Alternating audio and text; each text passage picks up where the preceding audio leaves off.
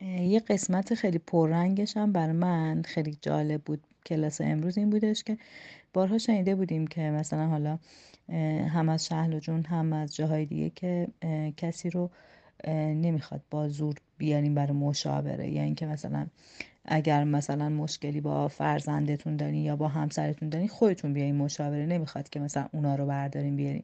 ولی امروز درس جالبی بود و اون این بودش که زمانی که ما می‌خوایم که هر کدوم از اطرافیانمون عزیزانمون که احساس می‌کنیم حالا دوچاری یه مشکلی توی رفتارشون هستن رو می‌خوایم که اونها رو دستشون رو بگیریم بازور ببریمشون مشاوره مثلا یا درمانی رو براشون آغاز کنیم یا یه جاهایی ببریم. مثلا حالا دور از جون همه بچه هامون مثلا اگر فرزند معتاد همسر معتادی داریم یا اینکه مثلا حالا همسرمون وسواس های خاصی داره یا دچار شکاکی هستش می‌خوایم که مثلا یا شروع می‌کنیم به نصیحت کردنش یا اینکه مثلا حالا می‌خوایم که راجبه این مشکلش یه سری اطلاعات درست بهش بدیم که این درسته این غلطه اینجوری که این چیزها به صلاح تو این کارها رو باید انجام بدی. یا حالا وقت مشاوره برات می‌گیرم که بری مشاوره تا این مثلا اعتیاد رو ترک کنی یا این مشکل رفتاری و شخصیتی که مثل اعتیاد و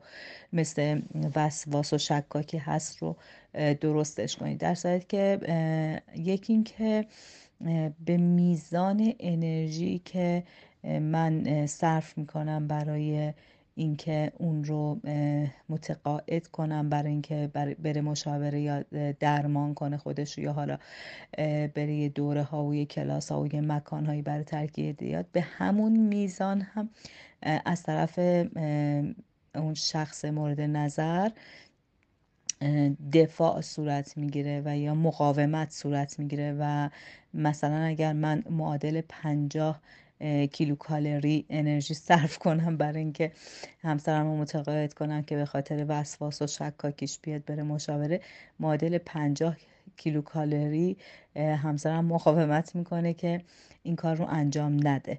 و می‌تونه معادل دلایلی که من برای محسنات رفتن پیش مشاور براش توضیح بدم معادل همون دلایل می‌تونه برای من دلیل بیاره که من تو وضعیت خیلی خوبی هستم و حالم خوبه و همه چی اوکیه.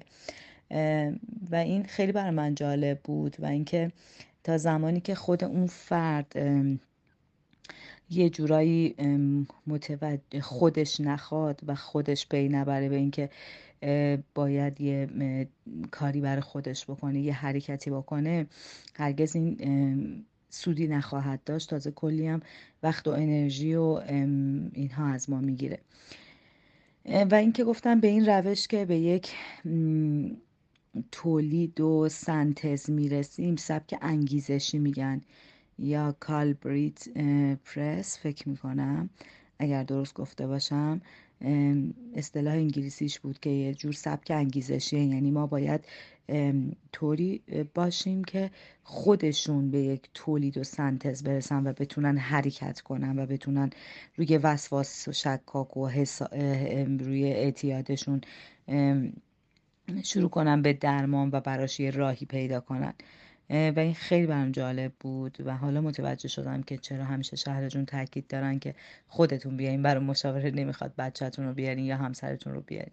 یه جورایی باید خودشون درخواست درمان کنند و در غیر این صورت یه جور سرسختی و اناد دارند و یه جور مقاومت شدید. دقیقا معادل انرژی که ما صرف می‌کنیم اونها مقاومت می‌کنن. و دقیقا وقتی که ما می‌خوایم بهشون یه درسی رو بدیم یه چیزی رو یاد بدیم اونا سختی و عنادشون بیشتر میشه و یه جورایی تازه مخالف اون چیزی که ما ازشون می‌خوایم انجام میدن و رفتار می‌کنن. و این رو به یه مثالش رو یه گربه زدن که خیلی جالب بود که گربه رو هر جوری پرت کنی چارچنگولی میاد زمین همونجوری صاف میاد زمین.